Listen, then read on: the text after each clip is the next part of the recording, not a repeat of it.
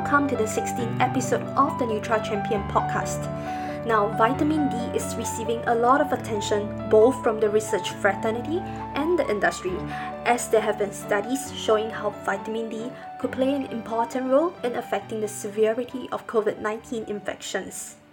In this podcast, we will hear from Professor Rachel Neale, the Principal Research Fellow at the QIMR Berghofer Medical Research Institute, based in Queensland, Australia. Prof. Neale has been studying the uses and the clinical impacts of vitamin D supplementation for the past decade. Also specializing in pancreatic cancer research, she has been with the Research Institute for the past 14 years, after a two year fellowship with the University of Oxford. Hi, Prof. Neale. Concerning vitamin D, what exactly did the different clinical results show? And how do you think we can administer vitamin D supplementation in the clinical settings, especially in light of the pandemic? Look, I think there's no doubt at all that vitamin D has an important role in our immune system. It appears to both help us fight off infections, but also it dampens down the overreaction of the immune system, which is what often causes people to become very sick. It's actually not the infection itself, but it's our immune response to the infection is often what causes people to get very sick. And vitamin D appears to play a role in helping to stop that overreaction of the immune system. So I think that there's no doubt that vitamin D is very important. The tricky bit is working out how much we need to optimize our immune health. And we still don't yet know whether or not giving people a vitamin D supplement um, will help them to fight off COVID, for example. There have been a couple of early studies that are really promising, suggesting that when people are admitted to hospital with COVID, if they're given a very big dose of vitamin D, they might do better than people who aren't given a big dose of vitamin D. But we don't yet have big um, gold standard randomized controlled trials to, to help us know whether or not that is a particularly useful treatment. But I have to say that if I had a patient who was vitamin D deficient, I would absolutely be treating that. Whether or not we should be giving huge doses of vitamin D is another question entirely, but there's no doubt that, that um, we should not be allowing our patients to be vitamin D deficient. Okay, so what is considered a huge dose of vitamin D? Yeah, so that's the million dollar question, really, isn't it? Um, so, the definition of vitamin D deficiency is very, very variable around the world. Um, some people think that less than about 30 nanomoles per litre, which is the measure we use here in Australia, um, is is enough to keep you healthy. Whereas there are other organisations and scientists around the world who say that we should be aiming to get over 75 or 100 nanomoles per litre. So that's a very wide range of what people think we should have in our bloodstream. And for a variety of reasons i don't believe that that we yet know the answer to that how much we should have. But in terms of big doses that are being given sometimes people are being given 100,000 or 200,000 international units as a single dose and that's a very big dose to give. Um, and it may well be appropriate um, but i don't think we have the really solid data yet to know in people who are very sick with something like COVID whether or not that truly is a useful therapeutic approach. I would love to see us treat people who are deficient, but then mm-hmm. also over and above that, do a trial of these very big, a proper trial of these very big megadoses to see if they can help. I see. Then in that case, right, is it advisable um, for you know maybe doctors to start um, administering huge doses of vitamin D at this stage as part of a trial and error uh, kind of approach to treat COVID patients? Look, I think that this sort of approach should be tested in a hospital setting with very sick patients. I don't think that this is something that we should be advising people to do to avoid getting COVID 19 mm-hmm. at all. Um, I think what our doctors need to be advising people do to do as far as um, if if we believe the data that suggests that low vitamin D levels increase your risk of getting COVID 19 in the first place, um, I think what we should be advising people to do is to avoid vitamin D deficiency, which we were doing anyway to avoid problems with our bones. We know that vitamin D is very important for our bones. And so we should always have been trying to avoid vitamin D deficiency, but it's arguably more important in the time of a pandemic to encourage people to make sure that they're not vitamin D deficient. And we can do that in one of two ways. Obviously, we can advise people to get um, more sun exposure, or we can tell people to take a supplement. And in some parts of the world, getting more sun exposure, particularly this time of the year, is very difficult. So, you know, Northern Europe and, and you know, Northern America, um, very difficult to get enough sun exposure at this time of the year. So I do advise my friends and colleagues who live in those parts of the world to take a vitamin D supplement. But if you're in an environment like I live in, um, or you know, many parts of, of Asia, it's very easy to get enough sun. And so I think we can be advising people to get some careful sun exposure. Obviously, with my skin type living in Queensland, in Australia, I'm at high risk of skin cancer as well. So we need to balance that out. But there is some evidence that the sun may have benefits for the immune system independently of vitamin D production. So I think we shouldn't discount the potential importance of, of sun exposure to optimize our vitamin D and potentially getting some of the other benefits of the sun at the same time. Okay. And as for the clinical trials, right, uh, you mentioned that in order to find out more to provide solid evidence on the role of vitamin D in immune response and respiratory health, right, uh, we require some gold standard kind of trials. Um, is there what, what sort of protocol will you uh, will you recommend? Look, so I think that in in people who are very sick and hospitalized, it will be treat everybody with a minimum amount of vitamin D to make sure that we get them above the level of deficiency. So I think that that would be the first thing is to avoid everybody being anybody being below 50 nanomoles per liter. But then once we'd got everyone to that level, I would do a randomized controlled trial where I would randomly assign some people to receive a mega dose of vitamin D and other people to receive a placebo um, megadose and and see if the people who were given the mega dose had improved outcomes compared to the people who were given placebo. But that's assuming nobody's vitamin D deficient in the first place. So I think that that's the key thing. I don't think it would be ethical to take someone who has vitamin D deficiency and give them a placebo. So the first thing we need to do is treat deficiency. And once we've treated the actual deficiency, we can then look at whether or not a mega dose actually has got any benefit. But I do think we need to be cautious about these mega doses. It may have harms. And that's why I think it's important that we're doing this in people who are actually quite sick, where the potential benefit outweighs the potential harm. As for the side effects, right, what could be some of, of them if um, a person were to overdose on vitamin D? Yes, so these big mega doses have been shown in the past. Well, obviously, we know that if it's too big a dose, it can actually cause your calcium to become too high in a hospital situation, that can be effectively monitored to make sure that the calcium is being managed appropriately. Um, but in, in other studies outside hospital settings, the big megadoses have been shown to increase the risk of falling. So if you have a patient who is ambulatory, who is still able to walk around, and you give them a big megadose of vitamin D, you might actually put them at risk of, particularly an elderly person, you might actually put them at risk of having a nasty fall. And that in itself can have really bad consequences if they fracture a hip or something like that. So, the, the two main side effects we know are hypercalcemia and falling are the big risks of those mega doses. You recently wrapped up this um, study, uh, vitamin D on elderly population and whether it reduced the risk of uh, respiratory infection. So um, may I know uh, why did you uh, embark on this research?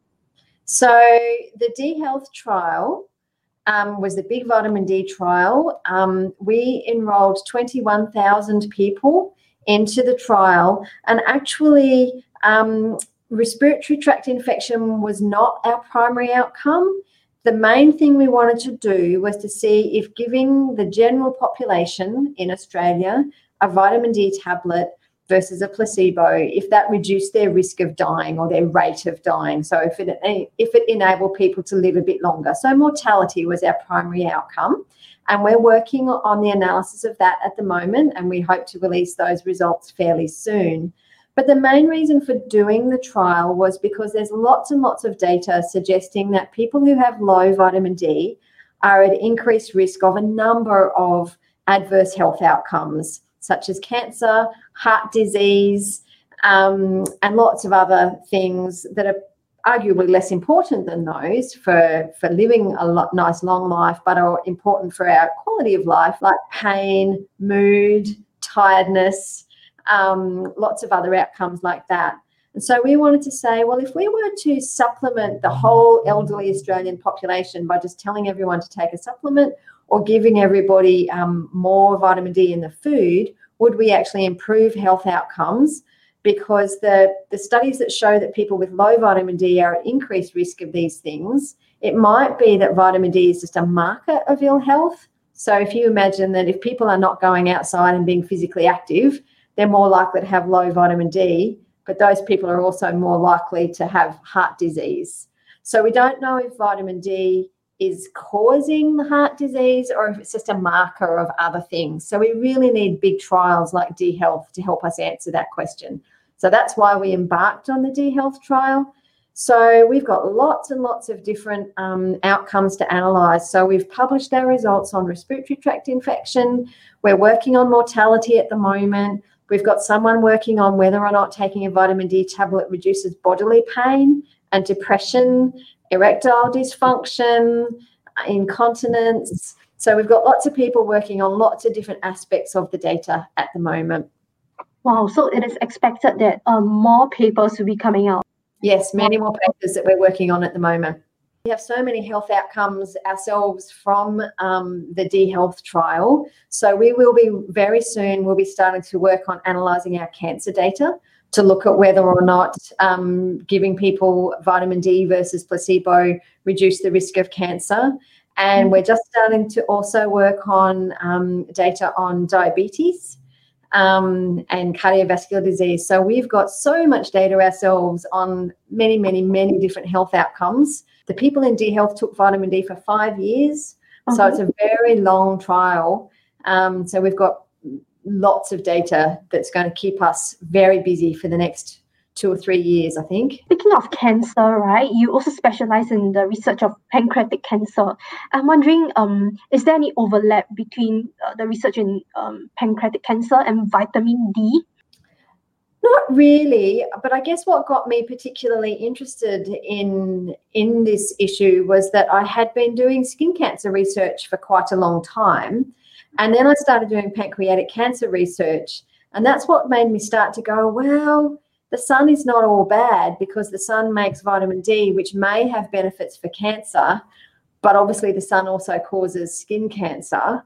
And so it was really looking at um, benefits versus harms of sun exposure in relation to, to vitamin D. So my pancreatic cancer and my skin cancer research has really got what got me interested in vitamin D in the first place and made me realize that we needed a lot more information about vitamin D and how to um, how to best get vitamin D um, to avoid you know skin cancer, but at the same time make sure that we had enough to ensure that we were healthy in terms of our bones and our cancer and our immune function and all sorts of other things as well.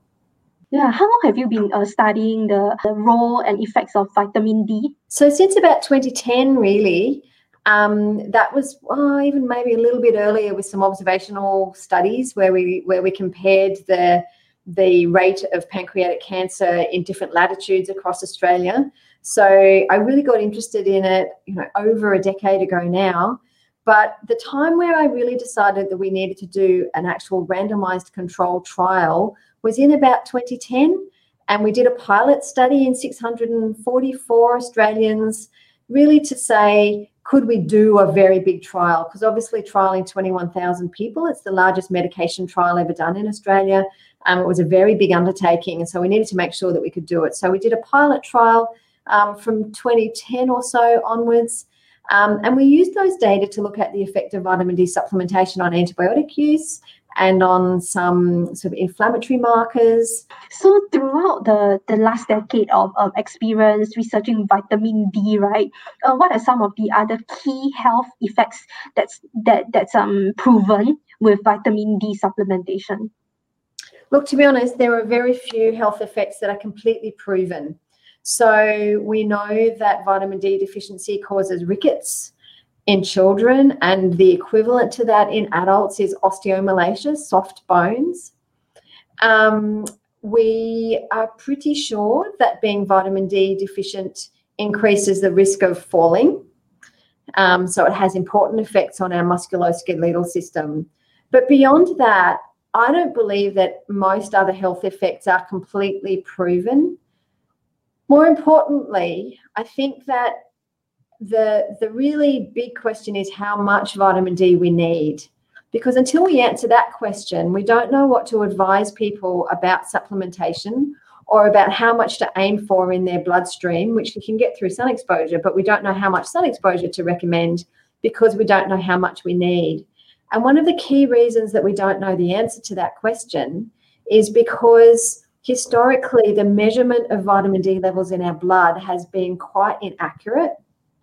Okay. So when we don't have an accurate measure of what's in the blood, and the researchers have all used a different way of measuring what's in our bloodstream, when we try and compare the data across different studies, um, we can't really do that effectively. So, moving forward, we now have much better ways of measuring vitamin D. We need to make sure that all our research studies are using these much better measures and that we're using modern statistical analysis techniques to really try and understand whether or not the link between vitamin D and health is a causal link. So, whether or not it's um, vitamin D causing ill health or whether or not it's just a marker of ill health or, or poor lifestyle. So we need to use some much more modern statistical analytical techniques combined with much better measures of the amount of vitamin D in the bloodstream to really answer the question about the health outcomes that are related to vitamin D and how much we need in our bloodstream. Is it difficult to come up with a standardized uh, way? Yeah, it has been quite difficult in the past to come up with a standardized high throughput measure because that's the other thing. If you need to measure this in a lot of people, then you need it to be a fairly straightforward, inexpensive laboratory test. So it has been difficult. So, one of the really great advances in vitamin D research over the last couple of decades has been um, the vitamin D standardization program run by the National Institutes of Health in the United States, which has really come a long way towards standardizing our measurements of vitamin D in the bloodstream. The problem is that in clinical practice and in some research environments, the older, less accurate laboratory tests are still being used. So we need to make sure that we really move forward with making sure the newer more accurate tests are being used and the standardized tests are being used routinely in both research and in clinical practice. Yeah, how long have you been with this uh, QIMR? Oh, way too long. Um, I, I did my PhD here at QIMR, but then I spent some time living in England, living and working in England, and I came back to QIMR in 2007. So I've been here most recently since 2007. So 14 years. But I started my PhD here in the 1990s. Oh, and then. I, then I left to go and work other places and I came back again. What led you to England? Um, really to I I I went twice. I went once um, to work in Cambridge, um, just to really experience research in a different environment. And then I got government fund, Australian government funding um, in 2003 to go and work in Oxford for two years to develop my research skills over in Oxford for two years then. So it was really the government supporting me to go and spend time living in England, which was really fantastic. Well, all these are really very prestigious institutions. So, um, what do you think are some of the key takeaways that you have while spending your time there? Oh, look, I think that that is really fantastic for people to spend time in other places in other parts of the world because you learn so much from the different ways that people do things and also cultural differences as well. People think of Australia and England as being very similar, but there are cultural differences. And I think it helps us get a broader understanding of health issues around the world. So, obviously, living in Australia, the, the balance of the risks of vitamin D deficiency versus skin cancer are very different to in England, where we need to where the issues are quite different. And I, um, when I went over in 2003, I had two little girls at the time. So experiencing what it was like to ha- to have children in that environment also opened my eyes to other ways of doing things around the world, which was fantastic.